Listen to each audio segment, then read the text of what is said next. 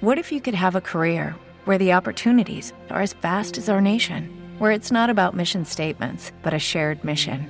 At U.S. Customs and Border Protection, we go beyond to protect more than borders from ship to shore, air to ground, cities to local communities. CBP agents and officers are keeping people safe.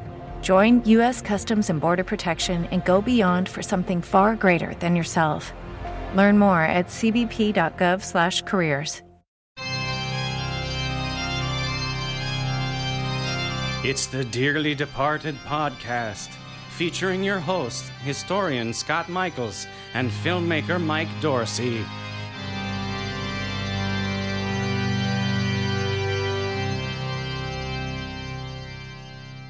And welcome to the Dearly Departed podcast. It's our 30th episode.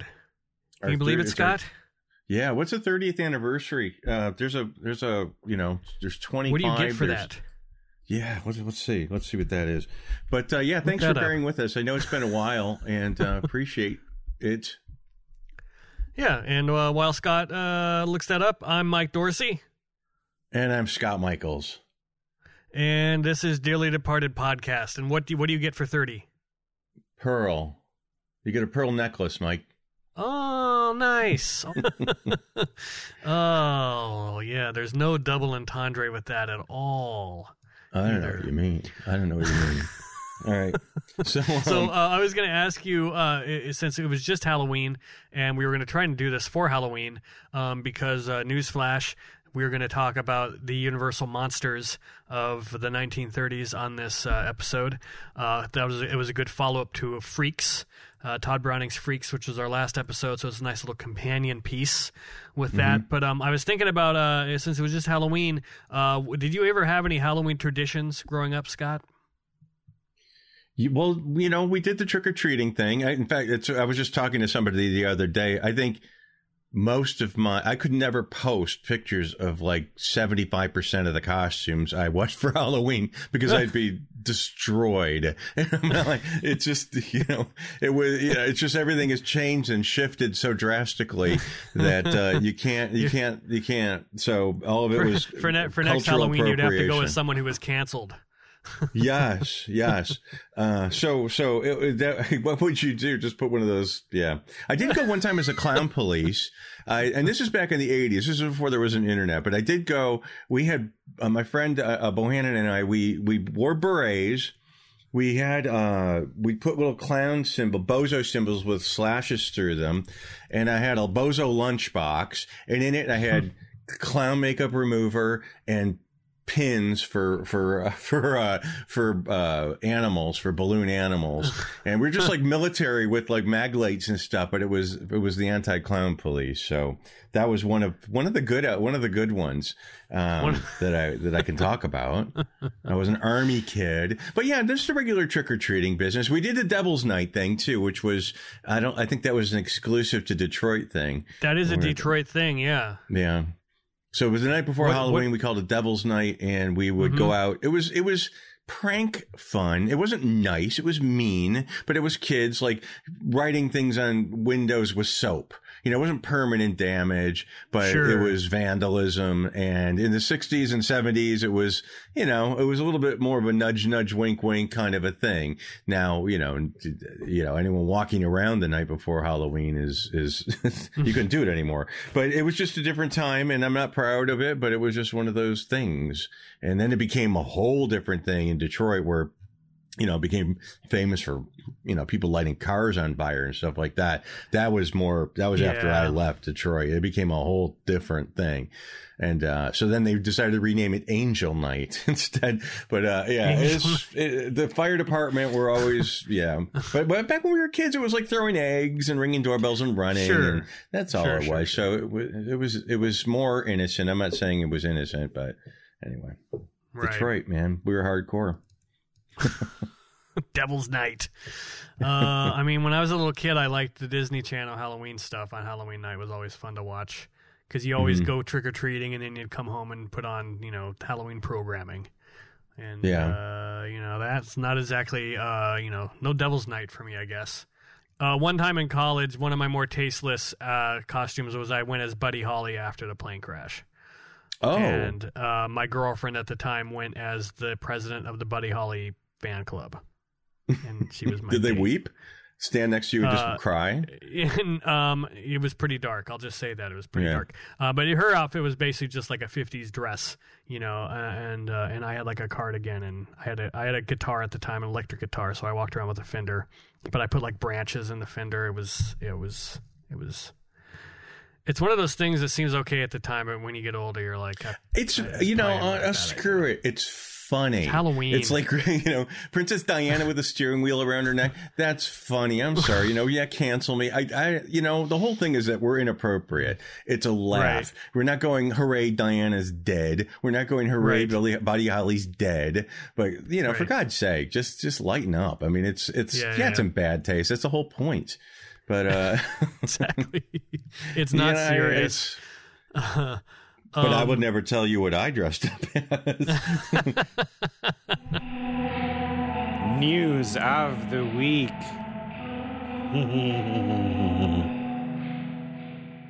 Another thing I wanted to talk about, uh, and I know you wanted to talk about this too. Big news. Uh, just uh, uh, whenever you think you're having like a bad week or a bad month, uh, Robert Durst was convicted for killing Susan Berman. He got COVID and was also now been charged with his wife's, his former wife's murder from 1982, all in the span of like a couple of weeks. hmm So your life Yeah. could always go worse. Right. Yeah. Well. Yeah. Yeah, I mean, Durst was. Um, he was the subject of uh, the show, the famous documentary, uh, The Jinx. Um, the Jinx, and Yep. very famously, basically confessed while on Yeah. camera.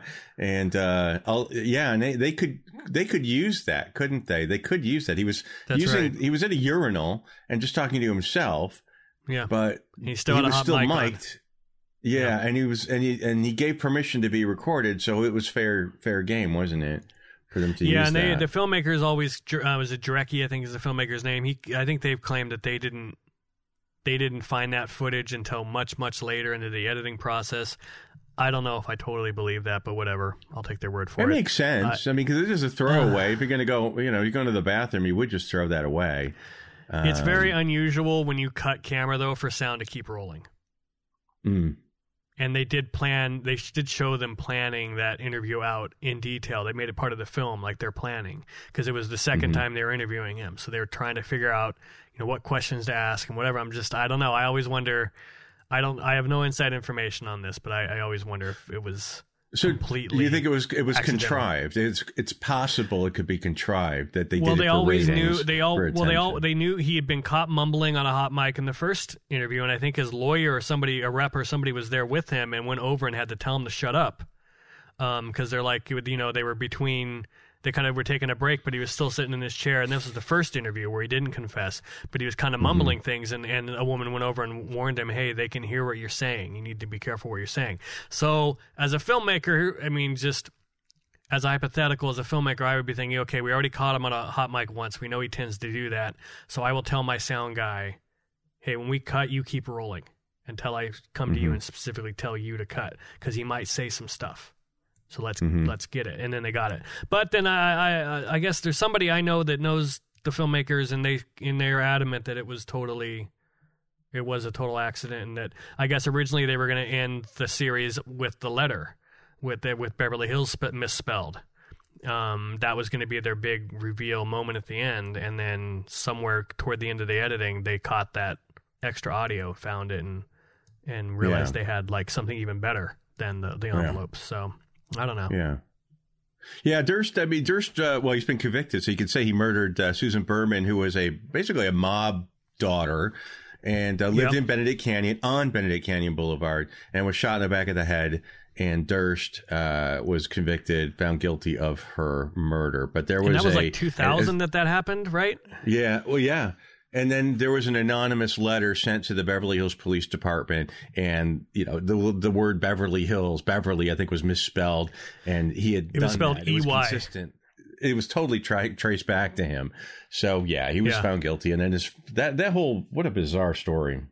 It was a letter where he, he wrote to let them know that there was he, re- he used the word cadaver, so they called it a cadaver letter, but it was the, to let them know that there was a dead body in Susan Mhm. Berman's house. So I guess he was her friend, uh, uh, uh, you know, and he murdered her. So maybe he felt somewhat bad about it and wanted to make sure that they found her body. I guess. Yeah. So he sent. That I mean, that would in. be pretty ugly. Well, you know, it's like four doors down from where George Reeves died of a gunshot wound to the head. You know, it's like Crazy. that whole crazy neighborhood. Yeah, yeah. Well, we gone. We said we talked about that before, but uh, the Benedict I Canyon there curse. to be there has to be a, a Manson connection, doesn't there? We always have one. Always, always. Um. So yeah. So uh, Durst is. Um. So it's it's wild. I I did not. I was uh, surprised that they are now charging him officially with the the murder, or, or I think they've charged or considering charging. I think they did charge uh, him with the murder of his first wife that has never been found. They've always assumed that she was murdered. She disappeared under mysterious circumstances, which was you know also covered in the Jinx. Um. So, but they you know, it would be nice if he would at least you know, assuming that he was that he was responsible, it would be nice if he would at least tell them where he put her. Mhm. I don't know if they'll ever. I don't, I don't know if her family ever get that closure. You know. Yeah, right. It's uh, yeah, what a mess. And he's just this crumpled little old man now, and uh, he's gonna die in prison. It's uh, Yep. you know, it's, it's sad. It's uh, it's just so people are demented. Anyway. Uh, what else, man? Well, there was a. I mean, we should touch on um, the Alec Baldwin thing. That was that was crazy. Um, Yeah. The it's. I mean, it's so sad and so bad that um, that there was a live weapon on the set of that movie that Alec and all Alec Baldwin, you know, really just killed the guy. I mean, it's just it's just the fact Killed that girl, he killed yeah. the guy, uh, the woman. I'm sorry. Yeah. It's such a to have that on your conscience and just you know to have that. Is this gun okay? Yes, it's okay. Okay, here you are. You know, and yeah, I mean, and there- here's an actor who's handled tons of firearms throughout his career, and has had, you know, all you trust the people that handed the armor on set and the assistant director have checked it, and if, for whatever reason the gun hadn't been checked. And the craziest thing is they're saying it was a real live bullet, because sometimes Yeah. when they say live round, that can also mean a blank. But they, I guess they've since specified no, it was an actual bullet that came out of the gun.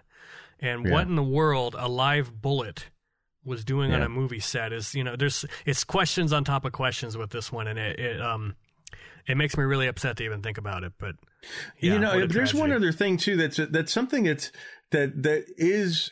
And I, I, you know, it's a terrible situation, and this is not in any way being accusatory of anything. But anyone that's handled or learned to handle a firearm, you never pointed at anybody. I know that that's part of the that's part of the movie, so that's what you're supposed to do. to do it. But yeah, Yeah. it just seems like I would be very uncomfortable, you know, doing that. But I, that, yeah, just actually, it doesn't even matter what I just said because it the whole point was he's supposed to shoot somebody with it, and, he's it supposed just, to aim uh, the gun at the camera so there's going to yeah. be a person standing there so he he thinks he's holding an empty gun and he's showing this is what i'm going to do Oh and it man, to goes have that on your conscience, it's so it's so sad. Yeah. You would think, you know, that's happened before with Jon-Erik Hexum and, and Brandon Lee, and Yeah. um, you know, granted, you know, Hexum was a was a stupid mistake on his part, but uh, but yeah, just you know they're making this big deal about there should never be a live ammunition on a movie set. Well, there just shouldn't. You know, they're just done. Right, right, you know, right. there no, there should not. And I don't see why they don't make fake guns. Why they put real firearms on the set. You know, fake guns are, are, pretty convincing, and that's what prop people do. So I mean, um, I it's, I used uh, uh, I had a gun on the uh, the set of my uh, the recreations I shot for Murder Rap. We used an airsoft gun, so it's a, a gun that does not even shoot, cannot shoot real bullets to begin with. It's just gas powered. It's made to shoot plastic pellets. So even if it was loaded, which are made to be shot at people, I mean, it's not supposed. to, It's not. It can't hurt you, kind of thing. it just needs to Uh, demonstrate some kind of kickback, and- I guess. But it shows that, but the gas power makes the slide pop back on a semi-automatic, so it looks realistic when you're pulling the trigger, and you get a little recoil off of that. Um, yeah, I don't understand uh, why. I don't understand why they don't have kind of We to your point why they don't have guns that go through all the mechanics of shooting a gun but don't have a, a barrel and a hammer that actually ignites a round and can fire something down a barrel. I don't understand why you need that part of it. You can have a a slide that kicks back when you pull the trigger and something come out the barrel, you know, the end of the gun just like pop, like a you know, a cap or whatever come out. Uh, there's no reason to have a I don't understand a working chamber barrel hammer. I don't understand why you need all that. Yeah. So uh, uh, Hutchins was the cinematographer's name who passed away. So rest in peace to to her. Yeah, Um, and and and God bless her family, man. That's and Alec Baldwin's family. That's just awful. Anyway. Everybody, a everybody who was there that day is is going to be traumatized from it. So hmm well, moving on. Uh, what else? Do you have any other news, or do you want to move on to hate mail? let's let's move on to hate mail. Hate mail. All right. You said you said you had some good ones.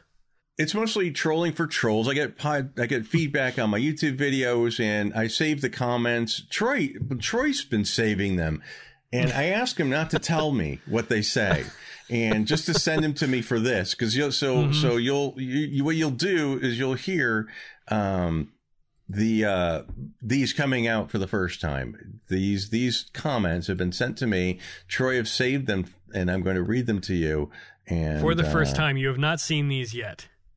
yeah. This okay. be maybe maybe there's not as many as I hoped. So somebody, I did a um. Oh, I did an, uh, a true crime artifacts. I was showing some of the things in my collection, and uh, and somebody wrote. Alex Alex C wrote, "Why do you collect such shit?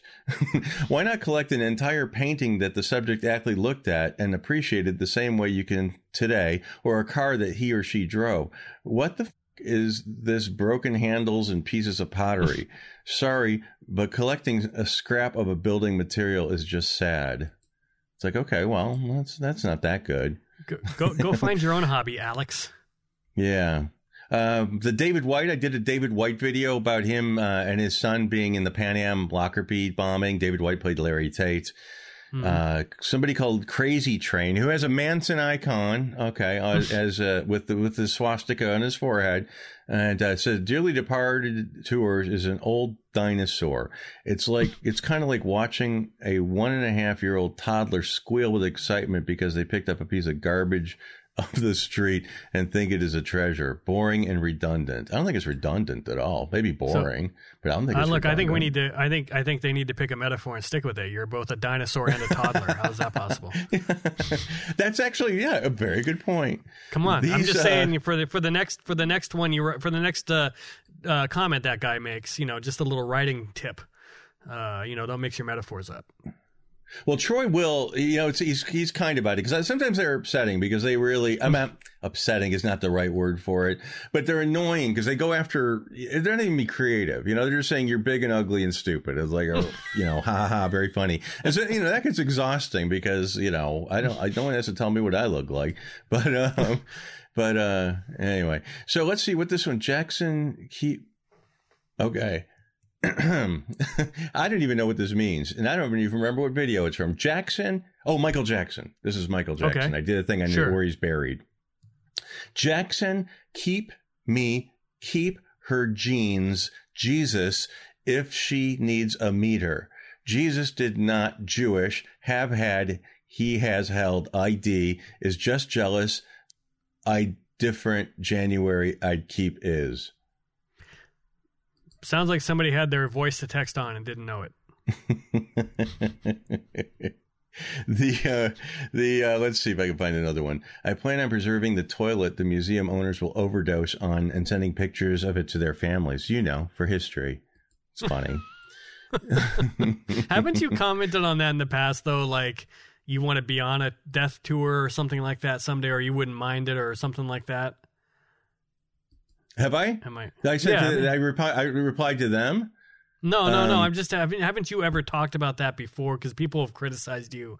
Said I hope somebody drives you know by your house after you die or something like Oh, does a yeah. tour of your house or Yeah. whatever, right?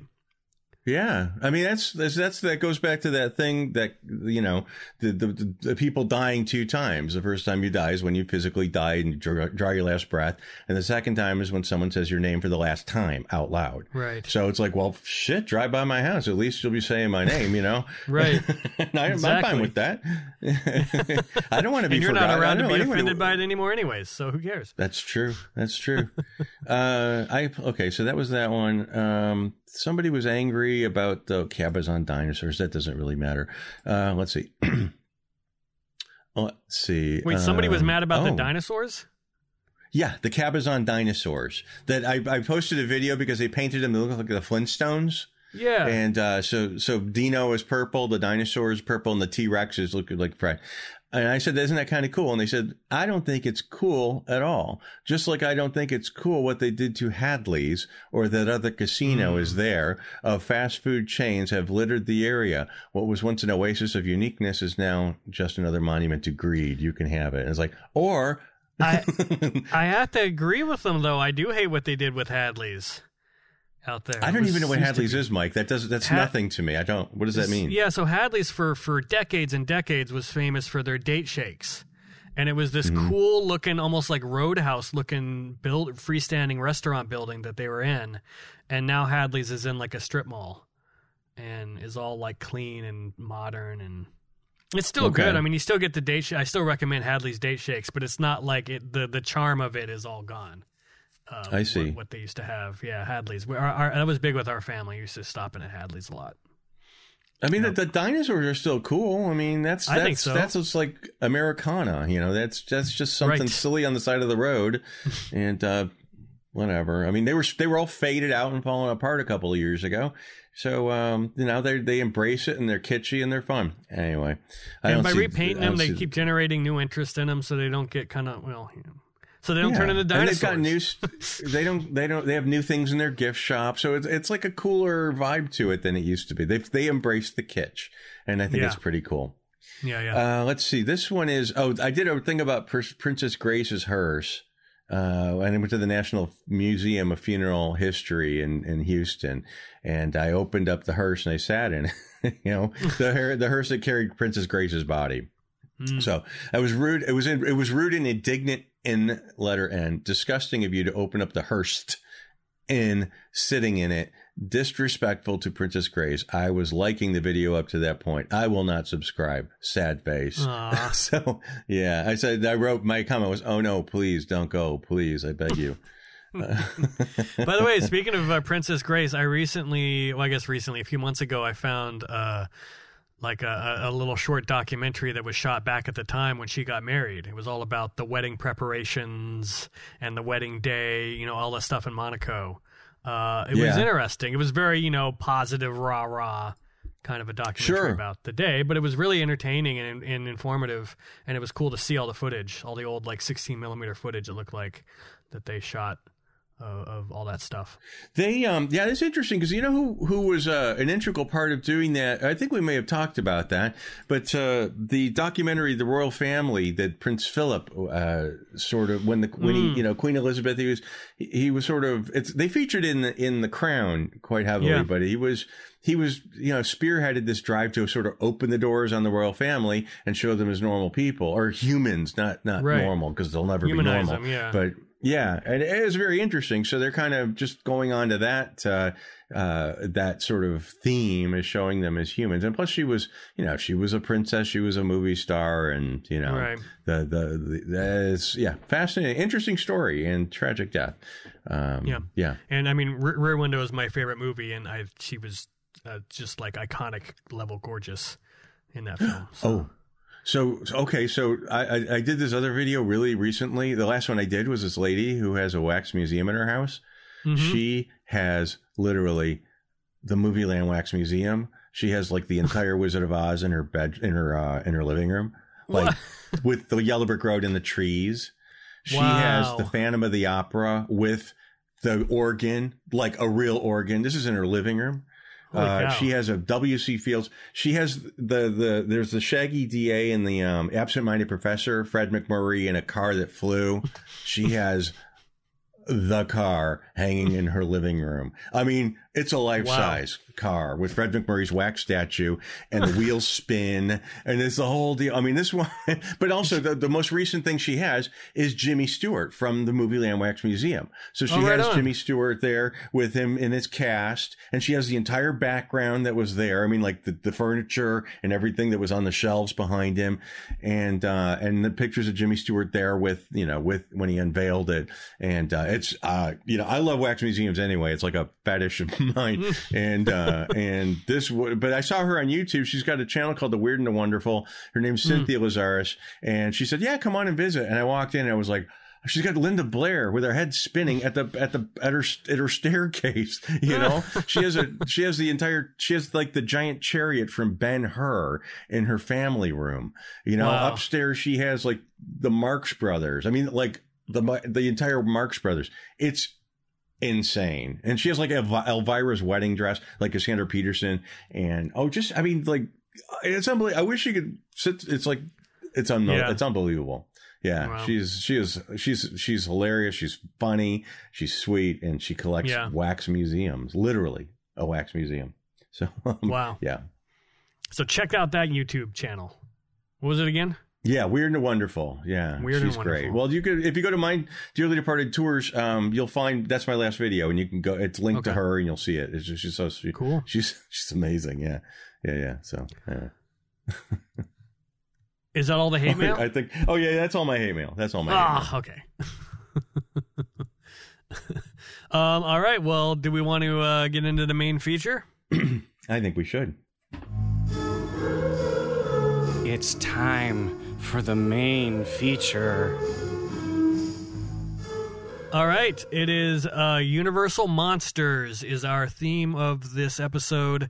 Uh, the great monster movies of the 1930s uh, from Universal Studios: uh, Frankenstein, um, Bride of Frankenstein, the Dracula, uh, Wolfman, um, the the other Frankenstein sequels that came out that decade, um, and uh, were just a huge, huge, huge success uh, for Universal in the 30s. Mhm. Yeah, yeah. Uh, Phantom of the Opera. I mean, they're they're so uh, yeah. It just goes. It's it's. I love the Universal monsters. I mean, you know, it made them, and it uh, it really put them on the map. I think the uh, the monsters did. And uh, as I said in our Patreon episode that we recorded a little bit earlier for the people that uh, subscribe to the channel, uh, they you know the Universal kind of just blew off the monsters. You know, they didn't uh, really acknowledge it when you went to Universal Studios. You never saw it was all you know it was all whatever was recent, you know. They uh, though now it's all Harry Potter junk, but now you'll see Battle of the Lugosi there, and you'll see you know things like that. Yeah. Whereas before, it, they they really wasn't anything that they ever really thought to embrace. So um, Well, uh, year, a few years ago, maybe ten years ago, I don't know how long it was. You, they tried to reboot the whole their classical monster franchises, and they did a, a Tom Cruise movie um, with uh, the Mummy, and it was not good. it was not Tom good. Cruise, And it and yeah, can you believe you, you, you? That's how great it did. You don't even remember it that it happened. Yeah, um, it was called. I think it was just the Mummy. It wasn't like the Brendan Fraser ones. It was yeah, like a no, I remember now. I yeah, I forgot about that. I did see that, and uh, It was uh, yeah. 2017, and uh, Russell Crowe was in it. Um, Wow. And it was it was. I, I don't like to dog other people's movies because I make movies too, and so I try not to be critical publicly. But it was not good. It was not good. Mm-hmm. Uh, it was just kind of a mess, and it didn't do well, and that was kind of the end of it. I don't think they're gonna. I mean, if they do try to get that going again, it won't be the whatever direction they were going. I think at that time. So yeah, it was not great. It was Hmm. weird. It was like it was like overly serious. And I, I don't know. I don't know. It wasn't fun like the like the Brendan Fraser mummy movies that were kind of like you know Indiana Jones type things. yeah, Mo- it was set in modern times, and yeah, it was weird. yeah, so yeah. Something that Tom Cruise that did didn't touch that didn't turn to gold, and um, Yeah, you know, which normally, Yeah. whatever say what you will about him, he usually picks really good projects, and there's always the screenplays are always good. Um, he's got a good track record. He doesn't usually make bad stuff. So yeah. uh, yeah, it was a rare misfire. So uh, what do you want to start with? Well, let's go into uh, let's go into Frankenstein. I know it's not the first, but uh, but uh, Frankenstein is the first on my list. So, uh, So- that's uh, director James Whale. Again, yeah, and uh, produced by uh, Carl Laemmle. But uh, yeah, James Whale, who uh, we really we haven't talked about him before, have we? We talked about Tod Browning, but not James Whale, have we? I don't. Um, I, we may have mentioned him in passing before, but no, I don't know that we've ever dove dove dove in. Okay. Well, I mean, James Whale was a. I mean, he directed. Uh, he directed Frankenstein. He directed Bride of Frankenstein. He directed. He did like horror movies. Uh, Invisible the Man. Invisible Man. Yeah. Yep. And Uh, another one and called they- The Old Dark House. he was uh yeah he was something else and he that film that they made about him was really interesting if you ever got a chance to see it speaking of brendan fraser it was called gods and monsters Really And, good uh, film. yeah i With, uh, really Ian, like that a lot Ian, Mc- Ian McKellen is play, plays uh, Whale, and uh, Fraser plays a fictionalized gardener character working at Whale's house. And when you know Yeah. Whale is, you know, his career is basically over. He's an old man. Um, uh, and Wh- Whale was a very rare bird for his time. He was openly gay. And and had a live-in uh, companion, uh, David Lewis, who lived lived with they lived together for over twenty years, and and it was open. Everybody knew about it, which back then was almost unheard of. Um, and David Lewis, his his partner, uh, was Irving Thalberg's assistant. Irving Thalberg, one of my favorite people in Hollywood history, who was the head of uh, production for the for MGM and one of the early. I mean, Irving Thalberg was a major, major, major early force in the film industry, uh, and the Producers Guild every year still gives gives out an Irving Thalberg Award uh, that is dedicated in his honor. But David Lewis, who was uh, James Whale's uh, partner, uh, was Irving Thalberg's assistant. I mean, drove him around, would hang out with him at his house, and then James Whale was, you know, a director. So hmm and then later on, um, after Thalberg died, um, a lot of people that had been kind of protected by Thalberg were they kind of had to find somewhere else to go, and David Lewis was one of those guys, I think. Uh, but David Lewis went on to be a producer in his own right and produced films, I think, into the '60s. So, Hmm. or at least the Wow. '50s.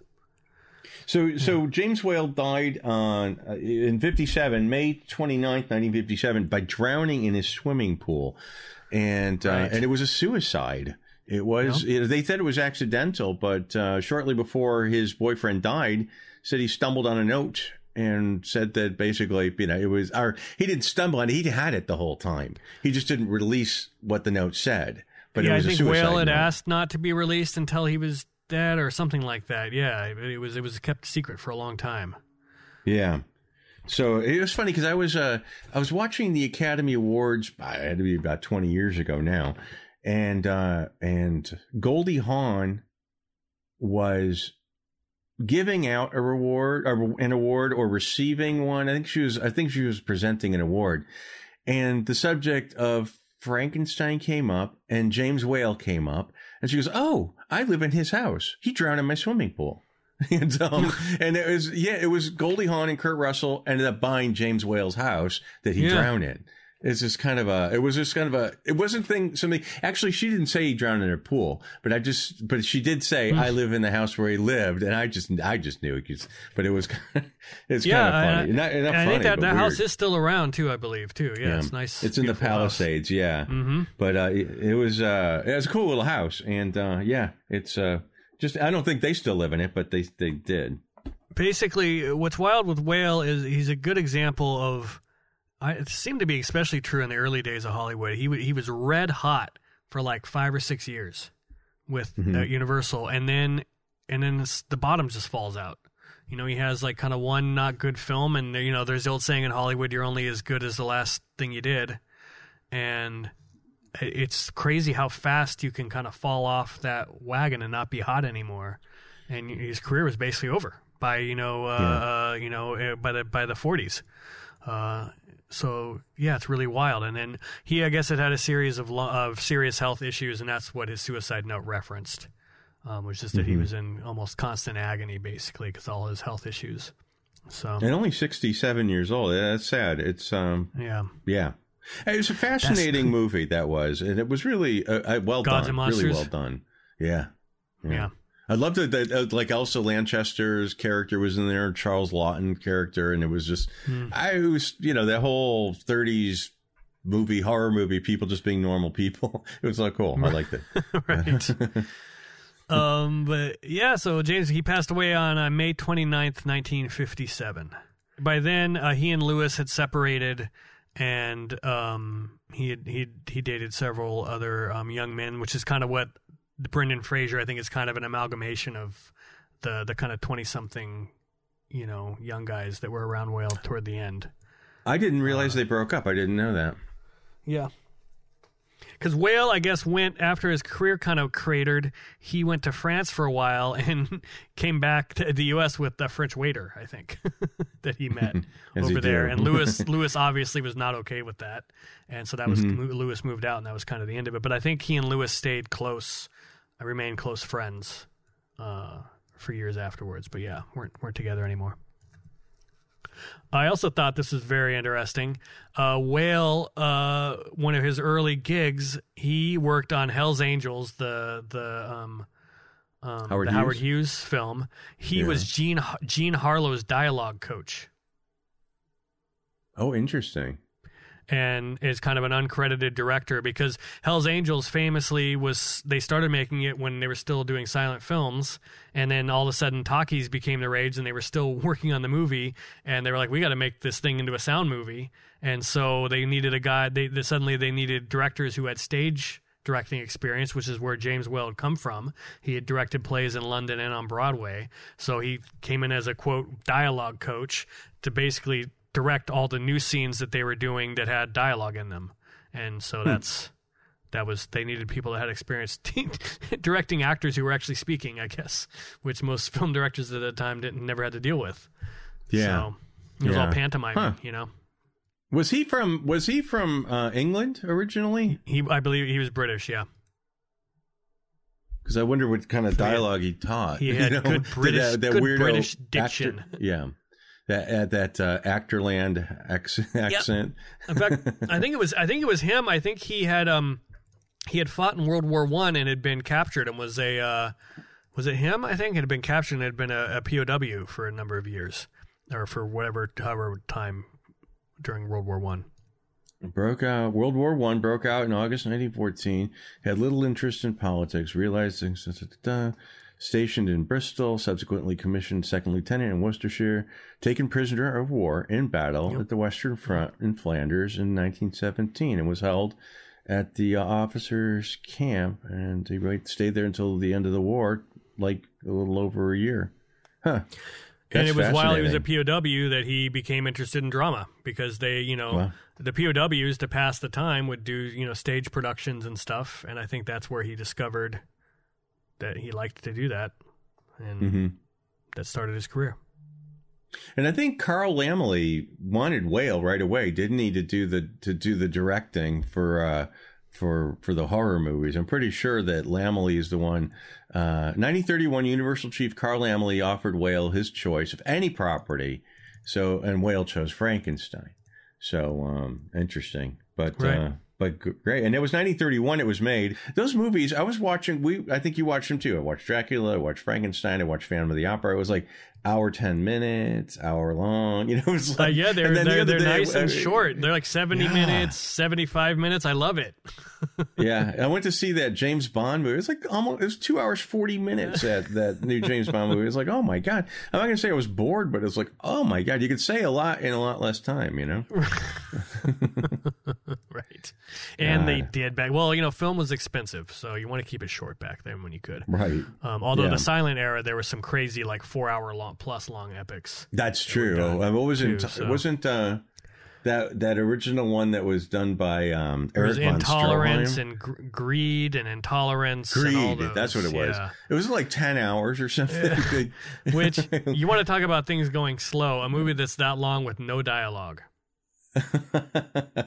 yeah, and also it's funny because um, Nosferatu is uh, you know go you know riffing on the Dracula thing a little bit.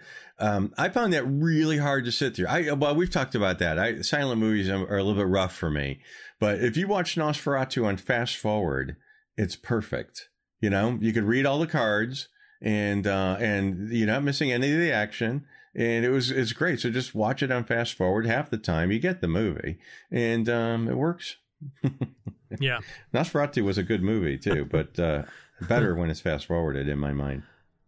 Also, what was really interesting about these, if you're a film nerd, what was really interesting about the Universal horror films was the influence of German Expressionism on the Mhm. look.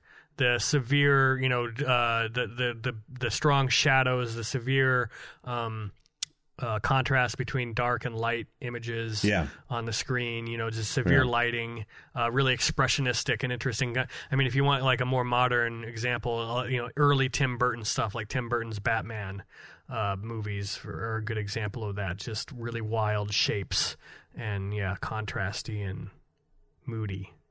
and well, I mean, really well done because you know that a lot of it was matte. You know, the background were Mhm. matte, but but considering the time period they did it in, I mean, it was something I noticed. Like, wow, these sets, you know, everything is really good. Uh, granted, you know, black and white is an art form because of the lighting, et cetera, and you have to say so Mhm. much more with less information uh, uh, uh, as far as color goes because you know, Yeah. it doesn't translate as well. And um, that, I was really, it, you do have an appreciation for the artistry uh, for something like that because it is they were It's stunning movies. practical in-camera effects, as they say. Yeah, you know, one thing that I uh, speaking of that, one thing that jumped out to me was uh, I watched The Bride of Frankenstein this week, and there's a scene where there's like little miniature people in glass jars. Oh yeah, yeah, And- yeah, yeah. I was like, I don't totally know how they did that back then, because that was like 1936 or 35. I'm not. I know how they did it, but I don't know how they did it. Like today, you could do it in a day; it would be easy. You just green screen it. Um, but I, it Mm-hmm. was very, it was so well done. It was really well done. So I don't, I know how the, it didn't look, it, it looked very real for its time. the Yeah. the way they did that, it was very. I just kept watching it, like was very impressed. Um, by It was pulled that effect mesmerizing. Yeah. Yeah. yeah. I also loved The Bride of Frankenstein. Uh, I think I liked it more than the original film because it was It like, was like a- fun. Yeah, it was campy. It was Yeah. campy.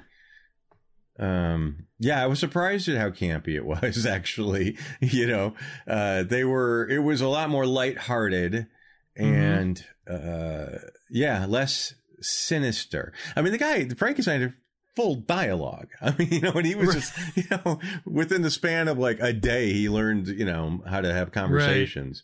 And uh, learned how to smoke and all this kind of silly stuff. So It's it's funny. People talk about camp, and obviously that's part of it. But I also wonder if it wasn't the fact that screwball comedies took off in the early 30s.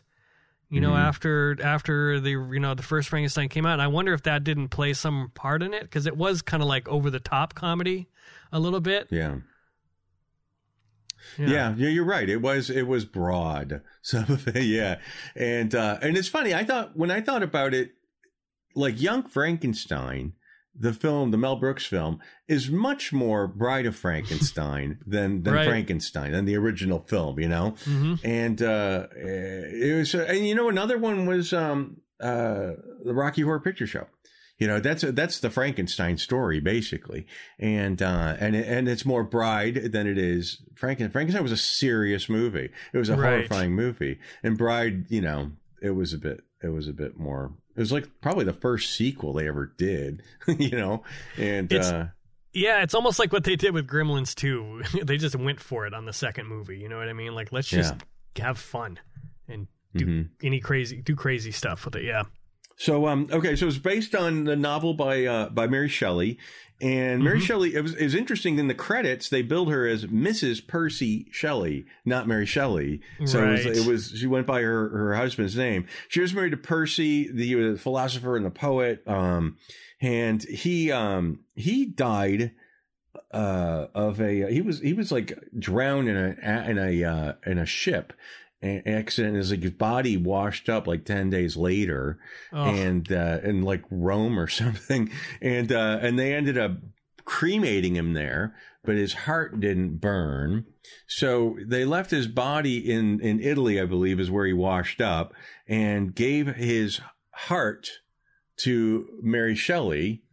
They said it was calcified or something like that. So Mary Shelley's buried Huh. in Bournemouth in England with her husband's heart, just heart wow. because they can create. It's, it's uh, interesting because she was so, you know, she, you know, Frankenstein came out of this woman's brain, so Right, right, right. you know, she's clearly thinking pretty in a pretty bizarre, you know, manner.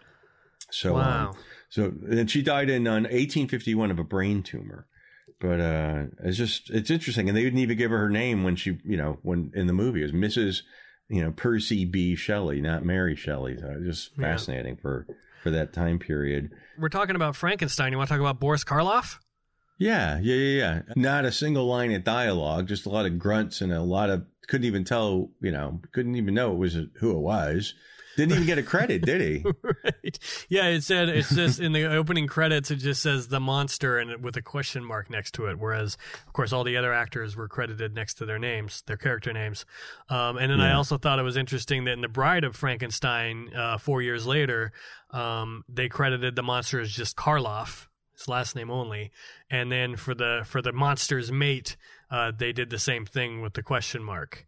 Uh, they didn't give Elsa um, Lanchester a, a credit in that. I either. I that oh, but she did get one because she played Mary Shelley at the beginning.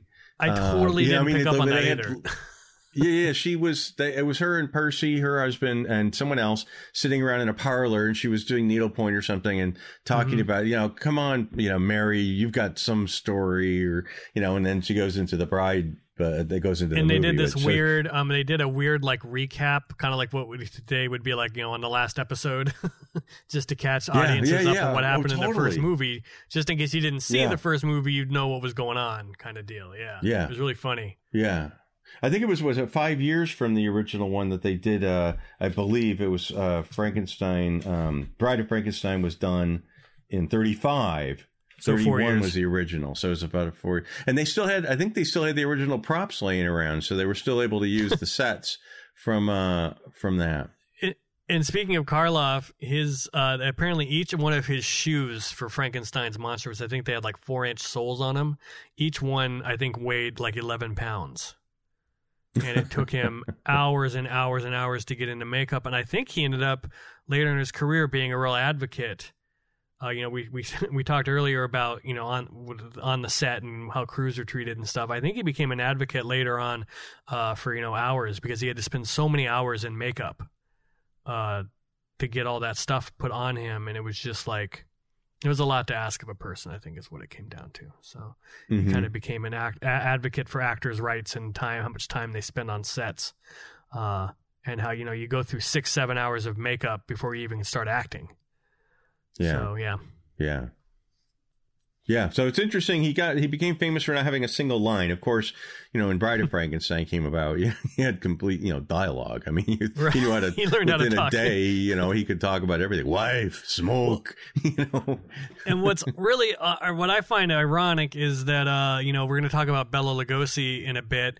You know, Bela Lugosi had the thick Hungarian accent, which actually kept him from getting a lot of roles, uh, other Mhm. roles in his career, because he it's a lot of times he was difficult to understand his English, and and yet he gets all the speaking parts with the Dracula character, and Boris Karloff, who's British and has excellent diction, gets a monster that doesn't talk. Yeah, I thought yeah, that was yeah. kind of odd. It is funny. And I don't know how realistic that rivalry was between the two of them. You know, I think that Bella wanted more parts. I think they say Bella Yeah. was um, was offered or or refused. It was refused um, Frankenstein. Um, I think that's what it was. Uh, that Bela Lugosi claimed he he he had uh, had was offered to it, but uh, but yeah, I, Bela Lugosi. But they say that Bela and, and Boris Karloff had a feud uh, because they're both you know horror film stars. But yeah, um, I don't Universal and then Frankenstein is, and. Dracula came out the same year. so Mhm. yeah, you can kind of see how it would have come from. And I guess they got along more or less uh, okay, at least for a time. I don't know. But, you know, Boris Karloff yeah. ended up having the far better career in the long run uh, than Lugosi did, I think. More, yes, certainly, yeah, and and there was the way it was represented in in the movie Ed Wood was quite funny. The way that he referred to, you know, Karloff, that cocksucker, you was it was pretty funny. I love that. But uh, yeah, so Karloff, though, good good on him. So he he and Bella were, you know, were sort of neck and neck. Uh, he was in The Walking Dead in '36. He was in The Invisible Ray in '36. He ended up, both of them ended up doing like spoofy Abbott and Costello movies, you know, Abbott and Costello meet Frankenstein, which is a connection to the murder of Robert Lees, you know, the guy, the little screenwriter that got murdered in Hollywood, uh, got his head cut off by this hustler. Um, he, he was a screenwriter for uh, Abbott and Costello meet Frankenstein. Yeah. And, Uh, um, and Lugosi and uh, Karloff were both t- together in Son of Frankenstein, right? I think so. Yeah. They were both I think so. together, yeah. Yep. Yeah. They, they, Someone but there were finally had so the many idea, of put- let's put them together. There's so many of those those outrageous, you know, comedy. They, after a while, they just didn't care. You know, they're Right, like, put, right. put the Wolfman in there. You know, it was a, a, a teenage Wolfman. You know, do that. Um, you know, Godzilla versus Frankenstein. Yeah, do that. And um, it just didn't uh, matter after a while. They just went and did their thing. And then he went on to have quite a success in as a, as a voice actor too. Yeah. uh, He was the Grinch. yeah, The Grinch Who Stole Christmas, and uh, he ended up doing a lot of uh, silly movies too. He was in The Ghost in the Invisible Mc- Bikini, where he had his character name was like the Ghoul or something like that. And it's interesting because we talked about in the Patreon episode, Tommy Kirk, the Disney kid, uh, was in that movie as well, the one that just died uh, not that long ago.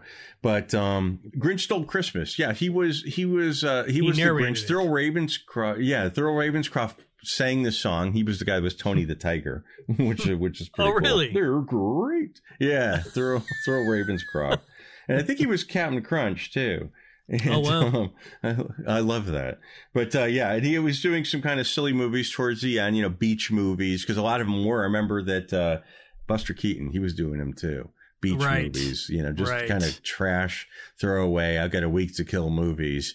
And, um, but anyway, he ended up, uh, Boris Karloff ended up passing away in 69, February of 69. He was 81. And He apparently was a, heavy smoker, and he only had like half of a functioning lo- lung yet left at the end, hmm, and so he got he died from pneumonia, basically. So okay. when you have half of a functioning lung, you don't want to get pneumonia, and that Hmm. was that No, was the end. no. Yeah, he so he was cremated, and he's his ashes. Well, there are certainly there's a plaque for him at the Actors Church in London in Covent Garden, uh, and uh, I think that that's where his ashes are in a wall because there's a wall outside, but there's also a bench with his name on it. So, uh, so but that's where his cremains are in the Actors Church in Covent Garden in London, and Wow. uh, he was 80, 81 years old. But it's interesting. We were talking about just a second ago. Uh, Richard O'Brien. I wrote a book about the Rocky Horror Picture Show several years ago. I interviewed, you know, most everyone that was involved with it, and Richard O'Brien, who wrote the the, the basically the story, uh, you know, made it, of course, his own, was sued for uh, by a woman who claims that he stole her idea of I don't know a transvestite that comes from outer space, and you know, I guess, but she sued him, and he ended up not having to go to court because he's like, well, we both ripped off Mary Shelley. You know, you can't, you know, if you do, if you wrote the story, we both owe, you know, owe our careers to Mary Shelley. So what are you even saying? But uh, but yeah, I thought that was it was a clever way to put it because I never really thought of it that way. But there was some sort of um, you know provenance or or you know how you can get away with a lot of stuff with uh, like we talked about about Elf. You know how they did the Rankin Bass stuff. It wasn't even just it was just straight up. Here are your props. You're basically remaking the props, and Right. uh, and that's what they were doing. So that's interesting. Interesting. But I guess Frankenstein's probably public domain now anyway. The novel. Yeah, that's and that's and that's I think why a lot of those uh, why they they went back and dove, dove into those books from the 1800s because they were Mhm. they were yeah, uh, public domain and you didn't have there was no one to pay for the the rights. Yeah. Yeah. Um, I mean, Disney kind of did the same thing with some of their early movies, similar situation. Oh, yeah. doing like doing like old fairy tale stuff. Uh, well, since we're talking about Frankenstein, might as well mention Elsa Lanchester, right? Sure. Yeah. Yeah. Yeah. And uh, yeah. Yeah. She Uh, was. so she was the bride in in Bride of Frankenstein. Um, I thought she was great in it. I also I have to mention she is in my favorite Christmas movie that I mention. Uh, seems like every other episode. She was the housekeeper in The Bishop's Wife with David Oh, Niven yeah. and Loretta Young and Cary Grant. Yep, it's a sizable she, role. you know, a fascinating lady. I know. I love her. Because she the the choices she made. You know, granted, maybe she didn't have a lot of choices, and Hmm. she, you know, she ended up taking a lot of horror movie uh, roles after after the Bride of Frankenstein. That's clearly not. But she was uh, she played housekeeper roles too. You know, it's another one of those British, you know, sturdy uh, Mm-hmm. women, you know, for lack of a better term, well, it's the only term I could think of, that were often cast. She was in Mary Poppins uh, as Mm. as a housekeeper, and uh, she so typecast as a housekeeper. yeah, well, you know, it's like the butler thing. You know, it's it's, Right. it's just that they're British and you know, stick them in Sure. a kitchen. but uh, but yeah. So and she and she was uh, married to Charles Laughton, who famously played uh, uh, the Hunchback of Notre Dame or Notre Dame, Notre and Dame, uh, Notre Dame, and yeah. and yeah, and so I was in I think 1927 that that was made. Well, But, or was um, he in? He was he in the 1939 version, or is in the 20s? 39. No, you're right. You're right. Uh, It's um 39. He played Quasimodo. It was 27 was the first time it was done. uh Uh-huh. the silent version. Apparently, yeah. uh, Elsa and Charles Laughton were in 12 films together. That many, eh? Okay, Which is wild. Interesting. And also, um, Laughton is also famous for uh, he basically helped launch the career of Maureen O'Hara. Hmm. He um he uh, I guess because he, he she was in a Hitchcock film I think Jamaica Inn, and uh, Laughton was impressed by her. And basically, when Laughton came over to to um to do the Hunchback, he kind of insisted that they cast Maureen O'Hara, who was like eighteen or nineteen, as Esmeralda, and that's that was it. The rest was history. Her stardom took off from Mhm. there. That's that. Yeah, I like Charles Laughton's a fascinating character. He was, and uh Mm-hmm. and my God, the uh the Night of the Hunter. You know that movie is probably the most visually insane movie ever made. Yeah. Uh, it's the only movie I think he ever directed, I believe. It is, And yeah. was, he was, and he was sort of laughed out out of the theater when it, it was, kind of overlooked when it came out. Now it's considered a total classic. Yeah. it was a disaster. I think as far as long as as long as he lived, it was a disastrous movie. But oh Right. my god, it's so scary as hell. It is a really good movie, Mhm. and it looks amazing. You know, it looks like Tim Burton's probably borrowed a lot of that too, because the, Yeah. but it's all live action. But the imagery, those little kids running away from that sinister preacher, and oh, that's a good movie. That is a scary as hell movie. that thing, did we talk about this before? Yeah, we did with with the Poseidon Adventure episode. We were talking about Shelley Winters in the movie, how he, you know, she's killed and she's at the bottom of the lake in a Yeah. car tied up, and then they show her at the bottom of the lake with the with the seaweed in her hair. Right. Oh man, that was, and then you see a fish a fish hook go by her head. Fishing lure go That- it was insane. That was a great movie, but um anyway back to, so that was charles laughton but he elsa lanchester and he had an acting school in hollywood and they taught marilyn monroe marilyn monroe took acting lessons oh from them, wow, I did not know that. which is kind of interesting yeah they they their house was right off of uh where that uh that old abandoned house was off sierra bonita where the james dean house is that that just across that park um is where their house was but anyway Oh yeah. wow. Yeah. Well, uh, Elsa Lanchester passed away on January fifth, nineteen eighty-seven. Uh, she was eighty-four, and uh, Charles Laughton, her husband, had passed away two decades earlier. He died uh, December fifteenth, uh, nineteen sixty-two. He was only sixty-three. He died from renal cancer. there was a story that came out on him with uh with uh well Scotty Bowers wrote that book Full Service, this really trashy book. He kind he Mm. said he was like a pimp. Right. And the stuff, what he said about Charles Laughton, it was it was insane. It was stuff about, you know, like Nutella. I'll leave it at that. It stuff involved like Nutella. Nutella. Use your use your imagination. But she, you know, he was famously he was gay, and she found out about it. Apparently, the story is, or the legend is, that uh, uh, they she caught she walked home, she came home and found him on a sofa with a young man, and she threw the sofa out the window and Oh. never spoke about it again. That's that's Oh, the wow. legend. Uh, now there, I think she wrote a bio, an autobiography and, and mentions it there uh, about his homosexuality. So Well, I- I read and and I read some that she she tried in her book. She tried to blame the fact that she never had kids on the fact that he was gay, but then other people that were close with him said no, he was actually bi, and the reason that she didn't have kids was either because she didn't want to or because of medical issues that she had. So I don't know what the real issue was, but yeah. um, But it's an know. interesting marriage for sure.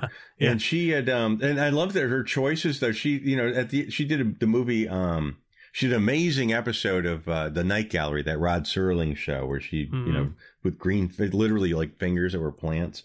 And, uh, Willard, she played the, the, the crazy, uh, uh, mother in Willard, Mhm. um, the, the rap movie. I love that. She was in Murder by Death, which if you haven't seen Murder by Death, that was made in 76 and it has all these uh, uh, old, you know, now like Maggie Smith and David Niven played uh, um, uh, old detective. Peter Lorre played Sam Spade. I mean, Peter Lo- um, Peter Falk played Sam Spade, Yeah. and um, Charlie Chan was played by uh, Peter Sellers. All these, you know, and she played um, Miss Marple. I think it was. I think it was uh, like an Agatha Christie thing too. Anyway, it was a great movie. This a very very funny movie. Truman Capote, Nancy Walker, one of those all star casts. hmm Anyway, the point that I think you probably just delete all that shit. What I found, what was interesting, this was something I found uh, about Elsa Lanchester and her hair in Bride of Frankenstein, the famous The awesome, you know, hostess awesome cupcake hair. hairdo. You know, Yeah. yeah, and I found a couple of quotes about it, and she said, "Oh shit, Alexa, stop."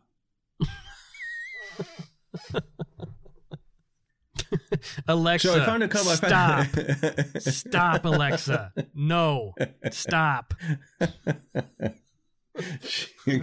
she, she uh, I found a couple of quotes about her and her hair, and she said it wa- was accomplished by combing it over a wire mesh cage. And Oh, wow. she said it was it was extremely painful, and her eyes were kept taped wide open for the long takes. I always assumed it And was a wig. said- Why would they do that to her real hair? Well, I would crazy. imagine it was hair pieces, but it was like Sure. you know it was, a, but it was all it was a it was a cage It had to basically. stitched together, hair. I guess. Yeah. Yeah, yeah. Wow. But she said the most memorable thing I did in that film, I believe, was my screaming. In all my movies since, I've been called upon to scream. I don't know if it's by chance, but I'd like to think that I'm not hired for that talent alone. and uh, she says it annoys me when mothers drag their poor dears to me and demand the children say something to Frankenstein's bride. Can you imagine an actress being overexposed by a picture she made 40 years ago?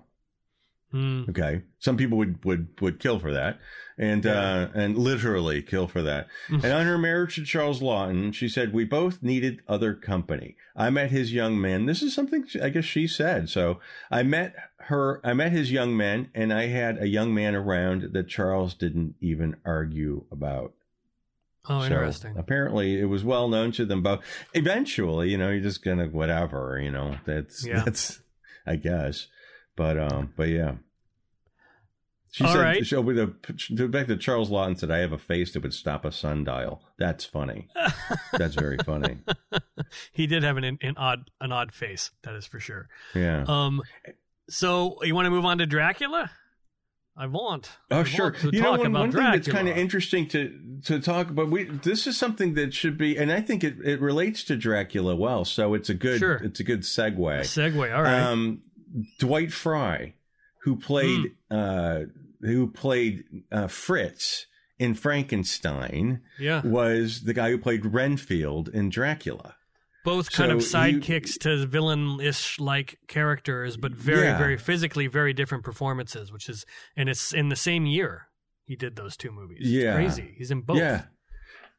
It's very interesting. So he was. Oh, and also, I'm sure we're going to get flack because we call Boris Karloff Frankenstein, but it's actually the Frankenstein monster. It was Doctor Frankenstein. So yeah, we're although, aware it- of that. although if you ever watch the movie, there is at least one instance where they refer to him as Frankenstein, I believe, not just okay, well, you, there's- it works But I know. for me. That, Frankenstein. but that is a we all know what we're common mistake that people make. Yeah. Doctor Frankenstein is the doctor who created Frankenstein's monster, which is the Yeah. monster. Yeah, but everybody just calls who's now known as Frankenstein. Just accept that we all call the monster Frankenstein.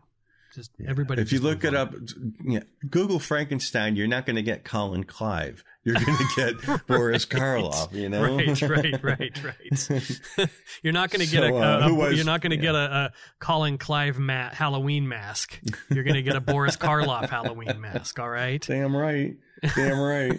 so, uh, so Dwight Frye, he played Renfield in Dracula, played Fritz in, in Frankenstein. He was also in The Invisible Man and in The Bride of Frankenstein. Wow. And he was never called Igor. There was never Igor was a uh, was a word I think that came out of the Shelley novel. It was never used ever in in any of the films. So you know it's always an Igor name, but that was in Right. the Mary Shelley book, not in any movies. That's is- interesting. is Yeah, I noticed they called him Fritz, and I thought that was odd because he seemed like the Igor type character, but they didn't call him. Yeah, and then and Yeah. young Frankenstein, it's Igor. So Why uh, wouldn't they? I uh, don't. Why wouldn't they? Why would they change that? I wonder. But apparently, apparently, Dwight Frye died on a bus in Hollywood. Yeah, I believe he was riding. Uh, he had been to the movies with I think his son maybe or something, and they were riding a bus coming home, and yeah, he had a, a heart attack. It See, was- I, I, would, I know, went on a deep dive looking for that, and I couldn't find anything. It was Huh. it said that he died on a bus, and I went through all the 1943 papers, and uh, it mentions that he died, you know, of a heart attack, but it doesn't tell you uh, where he, or doesn't tell you that it was on a, you know, he's pronounced dead, right. I believe, at the Hollywood Hospital, which is now the Wilcox Police Station. That's where that's where uh, it was. Same place Fred Mertz was pronounced dead. Yeah, he was only 44, and uh, he had a heart. Apparently, had a heart condition, um, and it- he just had a heart attack. Man, you know, and this is like a, a recurring theme, and it's going to come up again in this episode. Is young people, especially young actors, youngish at least, you know, 20s, 30s, 40s, who you would think are, you know, in fit condition. And just, I think it's just the a, a, a result of the era that they were in. Just so many like serious heart and health issues um, that a lot of these uh, actors had.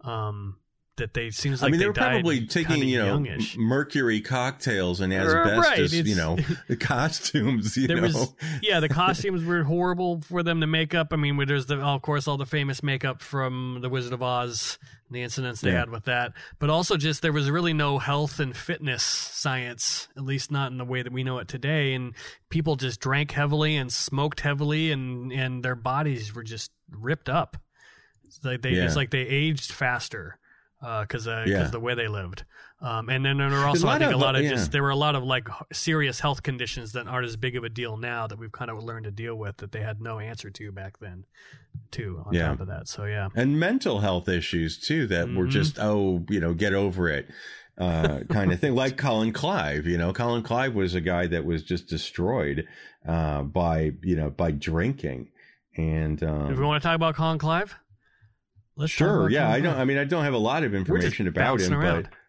I really wanted to talk about him because he was he was kind of a fascinating character. Of course, he's Doctor Frankenstein. He's famous for the you know it's alive, it's alive. Uh, you know, uh, uh, Yeah. famous quote when Frankenstein monster you know comes alive. You know, he's talking about how he now he knows what it's like to be a god, um, which is what Frankenstein's kind of all about, right? Man pretending to be God and then it you know it turning it backfiring on him.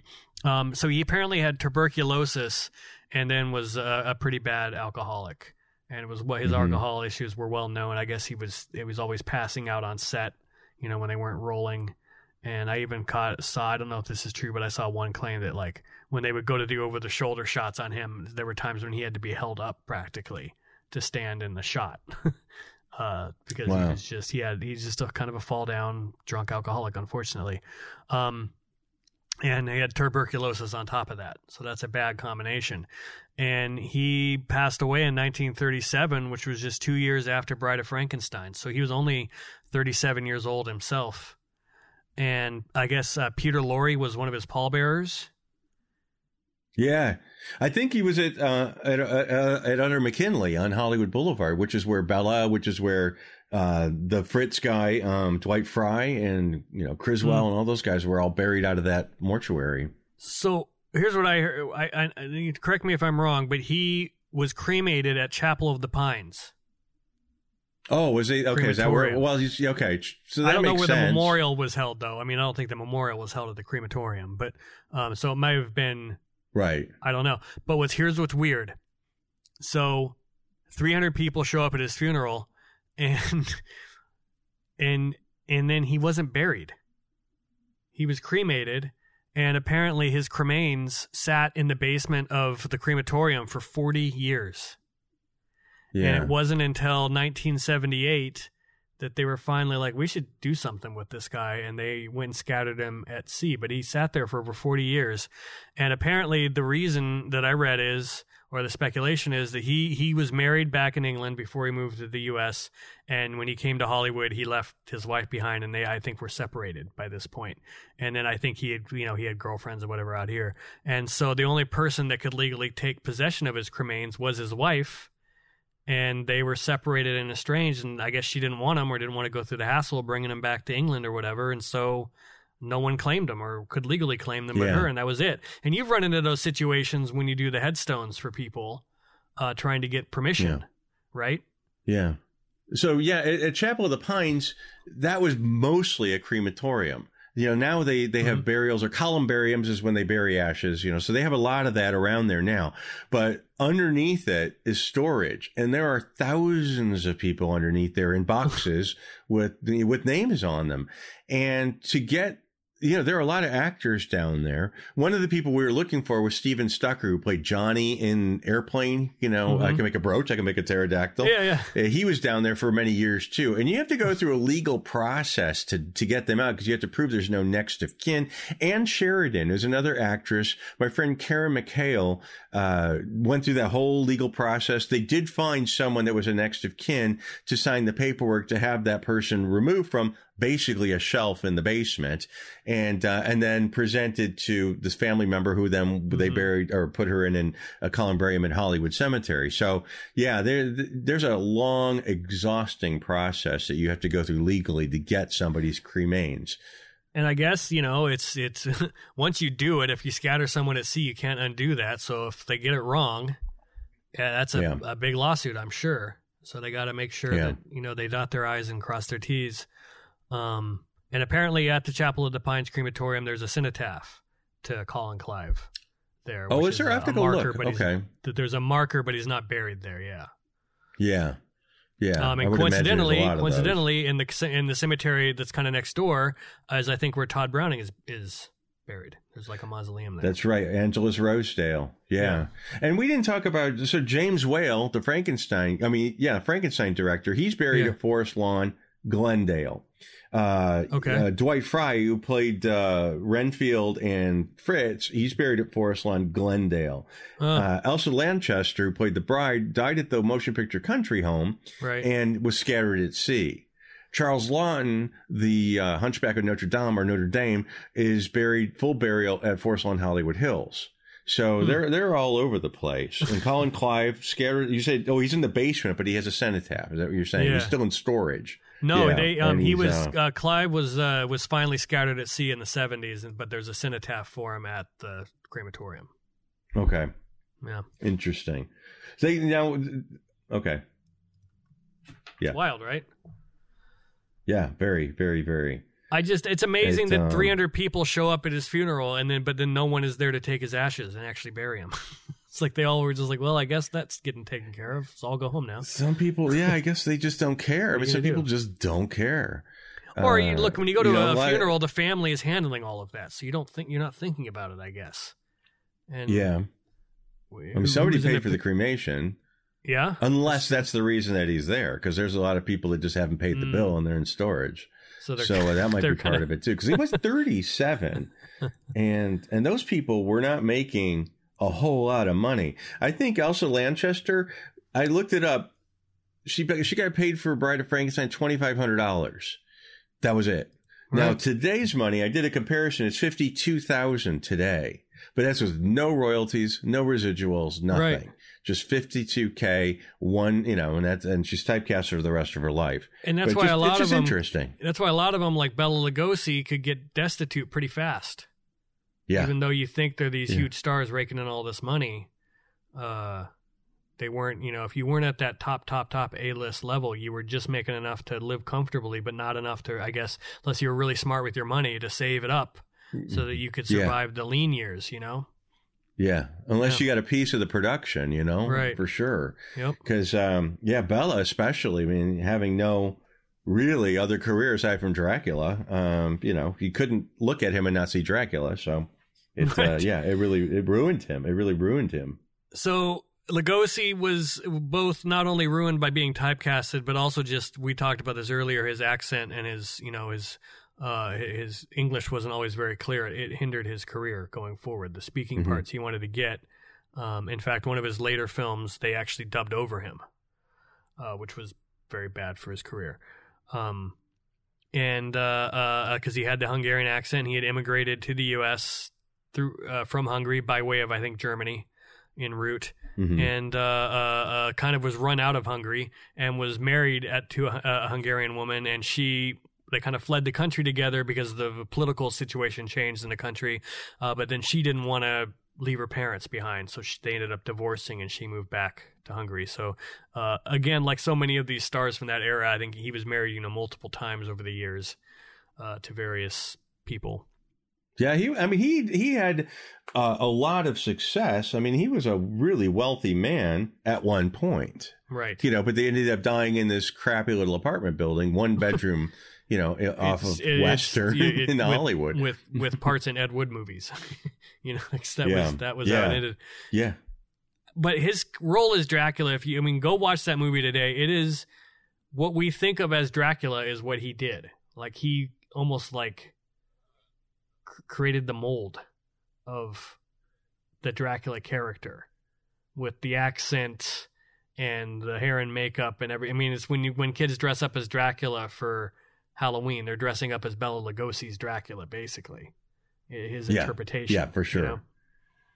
And there was, I mean, some of that was pretty, some of it was pretty, it was pretty laughable, you know, some of it. I mean, you know, I mean, I don't want to just, you know, it, it, wasn't, it wasn't even just acting. It was just him staring. That's all it was. He moved. You know? With the really and they had cool this, like, lighting Joan just Crawford on the eyes. lighting. Yeah, yeah. Yeah, yeah, yeah. Oh, was, That's that so, German expressionism, man. yeah. It was pretty campy. I, I think in that regard, there, it's kind of funny when it, when he has this, that that kind of just staring for 30 seconds you know it's i understand the intensity of it in the cinema when you saw it for the very first time it's just in retrospect when you're watching it on your television in your living room you're kind of it's a little bit of a you know snort when you see it you know and when uh we when we did our freaks episode we mentioned that um you know tod browning when he he wanted to do dracula but he um he didn't he wanted uh lon chaney to play dracula mm-hmm and that was the plan. But then the year before they made Dracula, Chaney died unexpectedly. He was only 47 years old. Uh, had a throat hemorrhage after getting a, a lung cancer uh, diagnosis. Um, and so Chaney really, Lugosi was not Chaney or was not uh, Tod Browning's first choice, um, but he went with him mm-hmm. anyways. And of course, you know, it became the, the, the, the role that defined the rest of Lugosi's life. Yeah. And he lived it too. I mean, he, he did that whole, you know, live in a castle kind of house thing and the big oil painting and he was very grand and, uh, um, yeah, it was very, I, I, I went to, uh, I was, I worked with a guy briefly in, uh, at the cemetery at Hollywood Cemetery back when I worked there for like five weeks in 2005.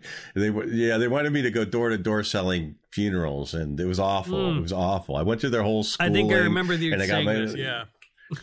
I tell, but you probably heard the story. So then the guy says, "Oh yeah, I lived in I live in Bella's old house up in Outlook."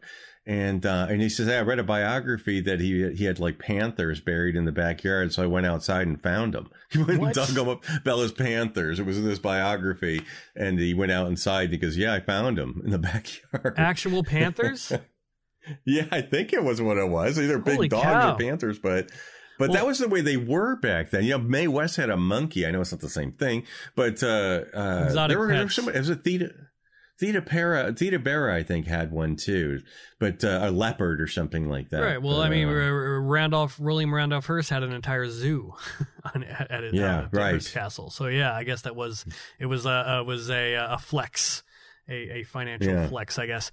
Um, I thought it was uh, uh, when you're speaking about you know Ed Wood and everything. Um, the uh, uh, the Ed Wood film, um, the the the one that Burton did, Tim Burton did. I guess Lugosi's family took issue with the, some of the creative liberties that were taken with that, like yeah. saying that Lugosi slept in a coffin, that kind of, that kind of stuff. Yeah. Uh, they're like he didn't. I got the ch- I got a chance to talk to uh, Martin Landau one time, who won oh, the Oscar amazing. for playing Bella. Yeah, yeah. I, I, got him to autograph my Ed Wood poster too to Dearly Departed, oh. but that was cool. But anyway, he um, I asked him about that. I said, "Did you what you know Bella Junior? You obviously Bela. You should say Bela. It's not Bella, but everyone says Bela." Uh, you know, you, what did he have to say about it? And and Bela, Bela Lugosi Jr., Bela's son, said, "I like everything about what you did, except Bella never had little dogs and he never swore." Mm, so that right. was because he, you know, he was, he was pretty raunchy with the with the with the language not Mm. raunchy as in you know just use some colorful words. Sure. And he said Bella would never do that, and he never had little chihuahuas or something like that. that was the only issues he took with it. But uh, but he won an Oscar for playing Bella Lugosi, and Bella Lugosi never came within a mile of one. Right. it's kind of funny. irony. Poor Bella. So he was. I mean, also he was the first person to go. Uh, you know, really the first famous person to go into rehab. You know that for uh, coke uh, was it morphine addiction.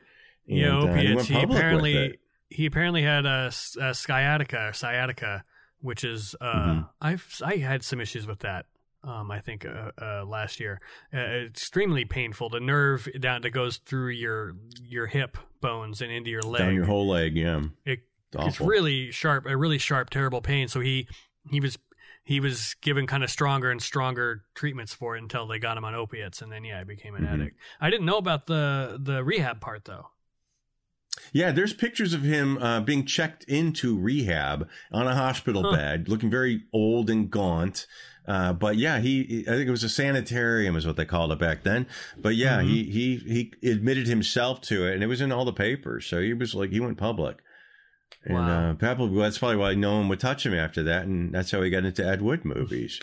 You know, because I'd met him on Hollywood Boulevard. You know, that's that Bella's So- old stomping. So talk about that. Let's go. Let's go into the Ed Wood stuff because you kind of know a lot about that. And when didn't we? Um, when we did Dearly Departed Volume One, didn't we go into the cigar shop that he used to go to?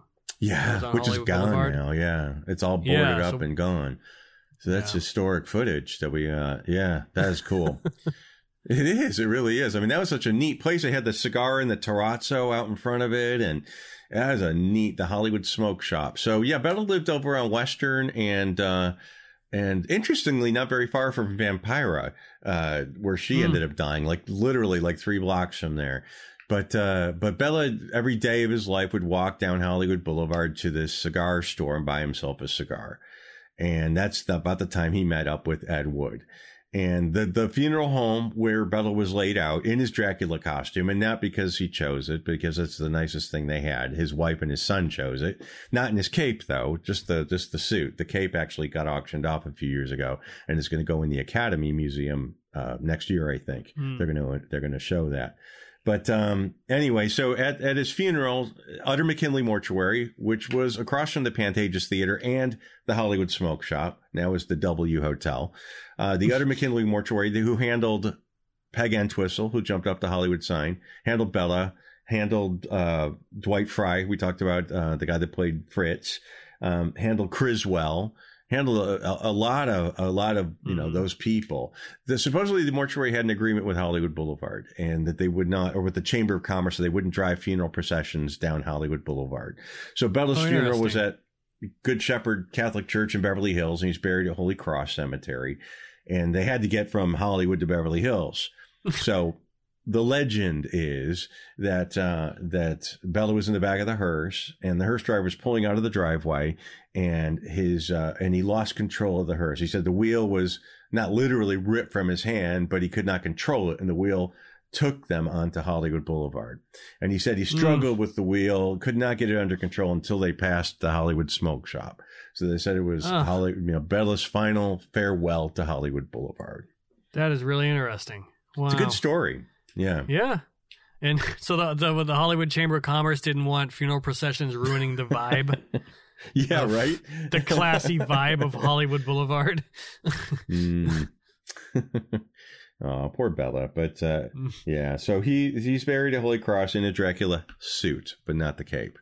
And uh, yeah. So the the and the, I guess the legend is he's buried in the Cape. So you're saying that's not true. That's right, yeah, he was. I think he was good friends with Forrest Ackerman, and Ackerman was that guy who had everything. He was Mister Sci-Fi. They called him. He had a house in. He had a museum, and he was friends with Bella with all these guys. He had he had the original cape, and he had the original Dracula ring, and all that business. And when Forrest Ackerman died, it all kind of went up into the uh, into the sky and all landed all over the place. But Bella's cape did go up for auction. I think Julien's. I'm not sure it's sold, but the Academy has it, and they're going to put it in the museum. That's what they say. that's fantastic. I need to go Yeah. to the museum. It opened recently, by the way. It finally opened. Mhm. I, I, have friends who have gone. I have not gone. I have friends who don't live in LA who have gone, and I haven't gone yet. well, if you go to my YouTube channel, Mike, I walked through the whole museum with my camera. yeah, It'll be like so I'm actually see the entire there. museum. so, uh, How'd you like it? Yeah, I enjoyed it. I was expecting. I was hoping for a little bit more clutter. You know, I like it More to be a little bit more silly and hodgepodge. I don't need it to be designed Mhm. within an inch of its life, and there was a lot of that. But that's that's the deal. That's what they did. They hired. They had gajillions of dollars to do it, and they hired you know all these people to do it. So I I, I would have liked to see more stuff. The Hollywood Museum. Hollywood History Museum on on Highland, I love because it's so it's just all wacky. You know, it's everywhere. Right. Something amazing. You know, the cell Yeah. from Silence of the Lambs. Oh, there's Mae West's, uh, you know, doors, and it's it's the kind of stuff I like. I liked it a lot. And that's in I'm not going the to say I that's, did. and that's the one that's in the old the old barn that was was it was it No, this this one's the old Max Factor Museum. oh Uh, oh, that's okay. right. Hollywood History Museum is across from the Bowl, Hollywood Yeah. Bowl, in the old barn. You're right. And uh, and uh, the Hollywood uh, Museum, I guess they just call it, is on Hollywood and Highland in the old Max Factor building. I and got they, they just have a cool collection of stuff. But to say, I love the Academy. It was wonderful. I was love seeing the ruby slippers and hmm and uh, and as a filmmaker, you'll lose your mind in there, you know, with the cameras and and et cetera. It was very and, and seeing R two D two and C three PO, one of the 500 of them you know it was interesting but uh but uh i liked it i enjoyed it i i definitely glad i went and and I'm sure you know this is the opening. This is this first iteration. I'm sure over over the years they'll acquire more Yeah. things, and I I think they'll have rotating exhibits. Uh, I'm also really really really excited about the the movie theater that they built. Um, Mhm. Which was somewhat divisive, the the way it was the design. It looks like I think it looks like a big egg, it's like a ball. Yeah. Um, but uh, but I think Yeah. it's freaking really cool, and I can't wait to see a film in it. I think it'll be really exciting. Yeah, So- it'll be. I hope it's. um You know the way they had it set up because I was one of the donating donating members, so I got like to see the preview before it opened. oh, opened, right on. and um so it was awesome because you had to book it. You had a certain period of time to go. I don't know what it's going to be like otherwise. It was great because there's elbow room up like Right. crazy. And there was, you know, you could go up to see the Ruby Slippers. There weren't 10,000 people there. You walk Right. away and they're all by themselves and no one's there and you can go back. You know, you could really take it all in if you want to. Uh, so I don't know if they're going to have a free for all a policy after this and, you know, there's going to be a thousand people a time in, e- in each room. But when I, the way I experienced it was really nice. I, I, I Uh, really enjoyed it. I'm planning on joining it as like a member, and I got like the. I think I did do like the early contribution. I think I donated like 25 bucks or something like that. Yeah. You know when they were first doing like their fundraising, right? Um, but I do plan on joining uh, as a member. I'm a LACMA member, and that's next door, so it kind of makes sense uh, to Mhm. just join both of them, right? Um, and I and I like supporting that kind of stuff. So I did like 40 bucks or 50 bucks and yeah, so I got, I got the invitation out of that. So I was like, cool. Uh, you know, that's all right. I'll go for free. Sure. I think I did look into it early on. I looked into um, how much you would need to contribute to get your name like on the wall. oh my gosh. in the thing. And I, I think, don't quote me on this, but I think it was like 250 grand was the minimum to get up there. Yeah. You know, it was a that's, you know. freaking, you know, pretentious. I hate these people. Okay, I'm going to tell you something. These people didn't give a crap about any of this stuff before. The Academy, yeah, I'm talking about this. This goes back to Debbie Reynolds again. Debbie Reynolds, hard ass. She bought all those costumes, all those props from classic MGM movies. She spent her entire life. She mortgaged her house to get these things To save the stuff from the the Yeah. freaking seven year itch dress. She had the, you know, she, she had, you know, costumes. She had the witch's hat. She had all these amazing costumes and not a single person would give her the time of day. The Academy said, go to hell. Right. They didn't say that. Steven Spielberg, she had a meeting with him personally. No, sell it. David Geffen, no, get rid of it. The Academy, go, get rid of it. We don't want it. And all of a sudden, Debbie Reynolds, you know, is close to death. She says, I got to sell this shit. And she, you know, put off an, uh, on auction. And then they come to Todd Fisher, Debbie's son, and say, we want to use these costumes of your mother's. And he's like, what? he says, Right. "I'll tell you what, I'll do it, but I want you to name, you know, something like the Debbie Reynolds Pavilion in there because Right, she right. Deserves yeah. that." Uh, Yep. It just, it just really, oh, it just rubs me the wrong way. These people didn't, you know, she knew what they had. Her, literally, her heart was in it, and and it mattered to her. And when she died, nobody cared. And now, you know, now they're all about, you know, we're gonna put. You know, I love what I saw. I just, I, Yeah. I have a real chip on my Look, shoulder when it comes to that least-. I guess it's a they- better yeah. better late than never, but yeah, it would have been nice if she could have got the glory while she was still around. And yeah, I mean, she was she Yeah. worked her butt off. She she had like four deals. She had Hollywood and Highland was built specifically with her museum in mind, and and it fell through. Right. Another one at the corner of Hollywood and Vine was supposed to happen. That didn't go through. Dollywood was supposed to happen. All these investors were like bugging out. And uh and you know so now you can pay two hundred and fifty thousand dollars to get your name on a wall. You know, it's like oh screw you. You know Debbie Reynolds will mortgage her house to buy this stuff, and you're going to get your little name on the wall and feel good about that. Eat me. Well, that pisses me off. I'm sorry. how do you really feel about it though? I, you know, I just, I think I'm just. I really do. I think I'm just Yeah. in that. I, I find that Yeah, to be really shitty. So, um, Yeah. so yeah, But But again, anyway. better late than never. At least it exists finally. true. Hollywood That's finally true. has like a big budget, fully funded uh, history museum dedicated to the film industry. Um, Yeah. So hopefully it'll Took just you know, only get better and grow go from here. Yeah. Bela Lugosi, uh, I don't know if we mentioned this. Bela Lugosi passed away from a heart attack on August sixteenth, nineteen fifty six, and he was seventy three years old. And then he hijacked his hearse from beyond the grave. Oh, you know what? I met the woman who had the first line in Dracula. What? Uh, she's she's in the carriage in Dracula, and she plays this little girl with glasses on. I think she has the first line in the movie. Sure. Well, when was- the guy's on his way to to the little village Yeah, next to the castle, Renfield. yeah.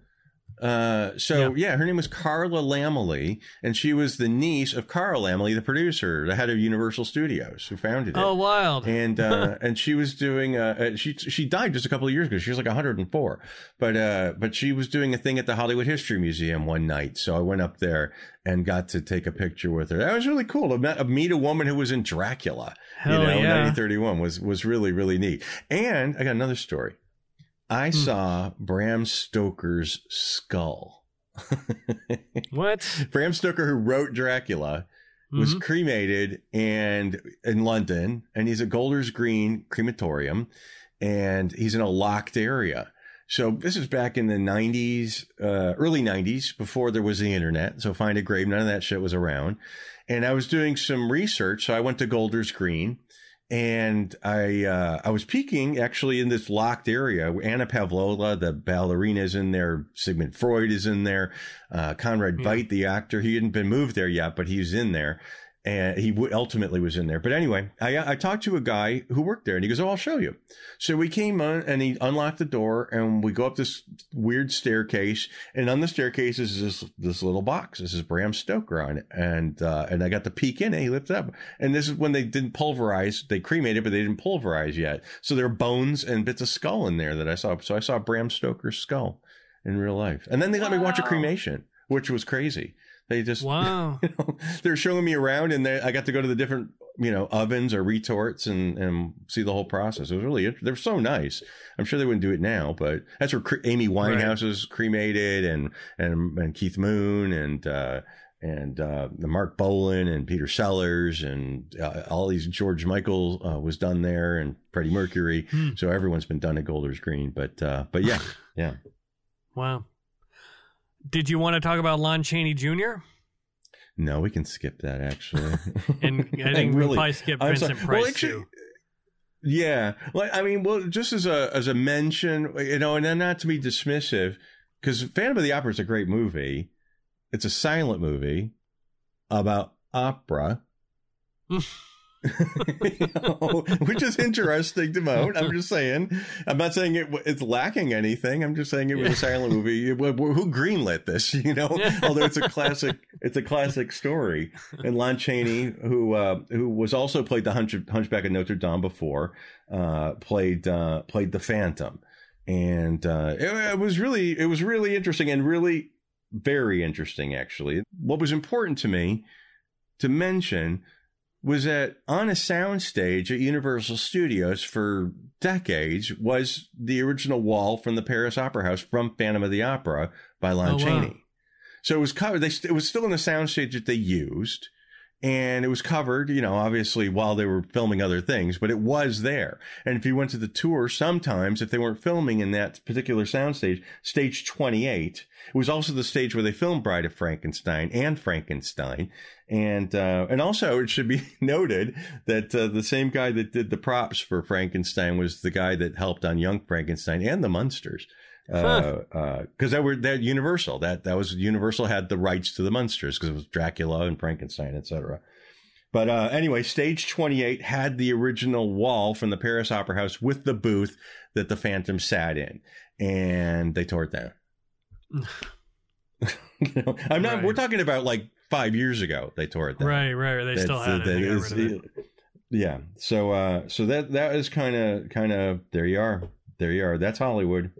So um You know what? I did want to mention. I uh, I know we're, we're we're close to wrapping this up, but we we were talking about Lon Chaney, and Lon Chaney Jr. of course was the Wolfman.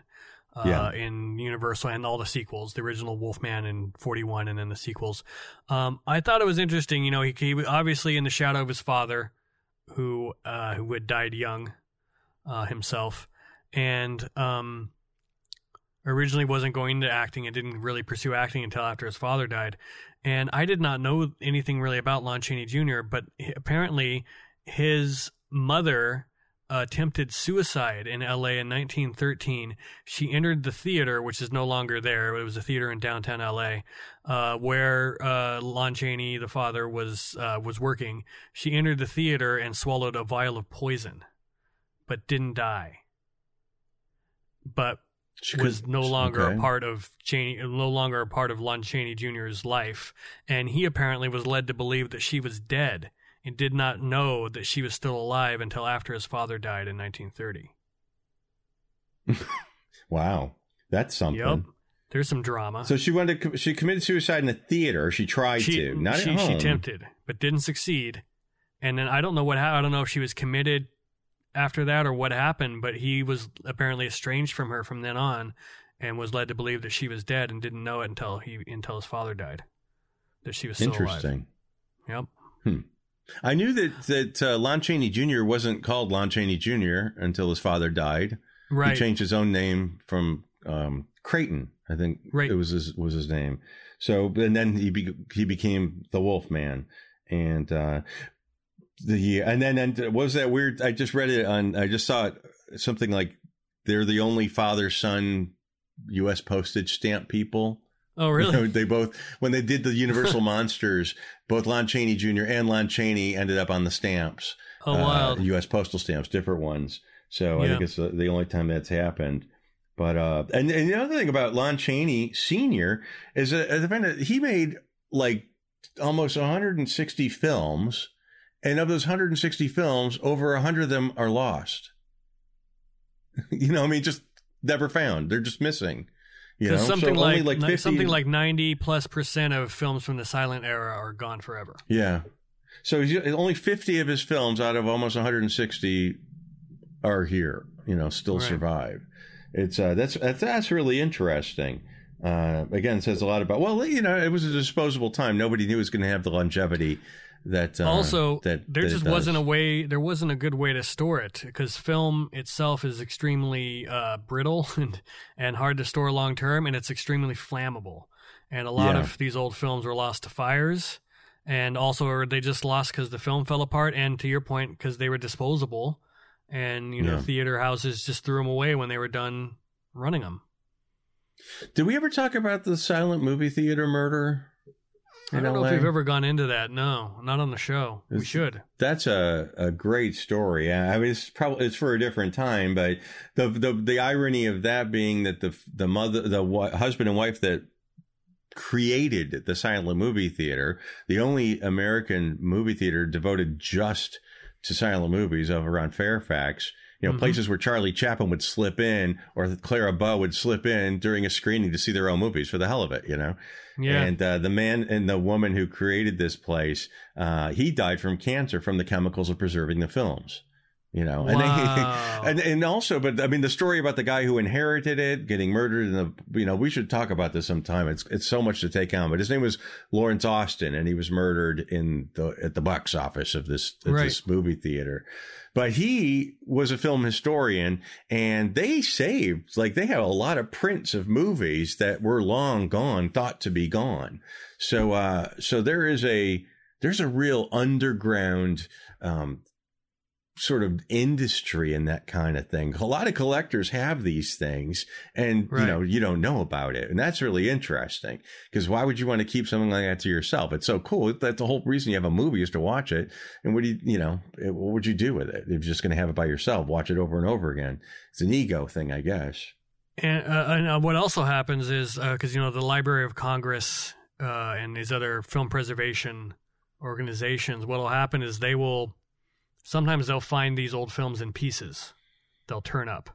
Uh, mm-hmm. You know, a new some new a few seconds of footage will show up in an old trailer that was in the you know the attic of a movie theater for hundred years that someone dug up, and they realize, oh my god, it's in the missing minute of this movie where we've only had you know ten minutes of it, in the past and they'll find a way to kind of stitch different pieces together or sometimes um, because of the way censorship worked back in the early days of film different cities would have different cuts of the movie because they'd make their own censored cuts to things uh, so so it was, it's really wild how they piece together these films to try and preserve them and yeah mm-hmm. who knows what is in people's private collections too that they may not even realize are considered lost films or, yeah. or that have or probably that's them, the whole know. point it's Maybe, like people that yeah. have, you know, dinosaurs in their in their houses. You know, they spend like twenty five million dollars on a Tyrannosaurus Rex. It's like, well, I'm sure there's right. an underground, you know, ivory, and you know, peep. There is a mm-hmm. whole industry, I'm sure, like that.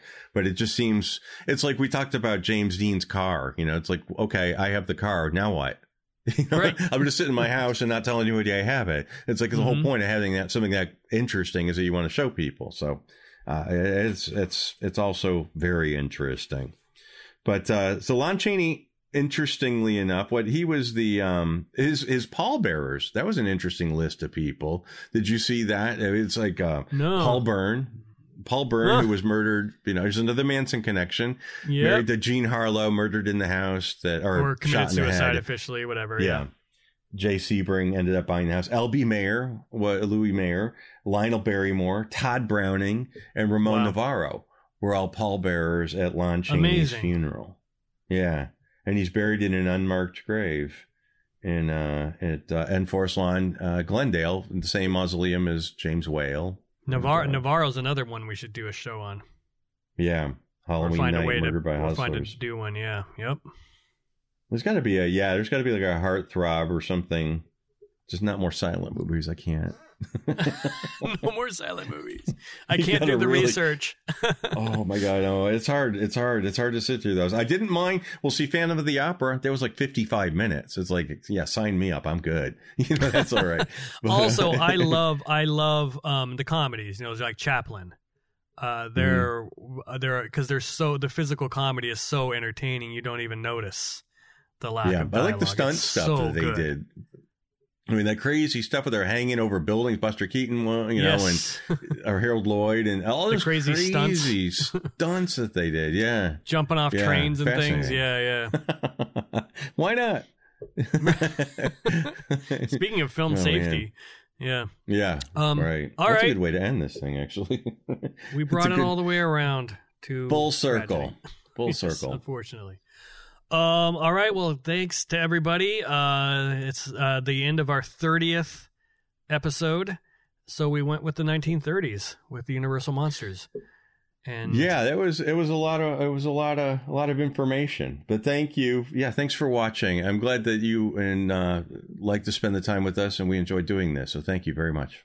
Yeah, and, and check out our uh, our Patreon, our Dearly Departed Pod over on Patreon, and um, we uh, five dollar subscribers get advanced um, these are these episodes a few days in advance, and the two dollar subscribers uh, and five dollar whoever whoever subscribes, you also get access to. Uh, we do extra like what we call mini episodes every every time we put out one of these. So Yeah, they end up being like hour long episodes too. Right. So it's, it's dirt cheap mini, but they're- entertainment. they're pretty long, yeah. So uh, and that's where we talk about uh, kind of more recent uh, occurrences, deaths, you know, recent death stuff and and Yeah. personal stuff. So yeah, check it out. And thank you all Thank for you. listening. Yeah, You're amazing. appreciate it.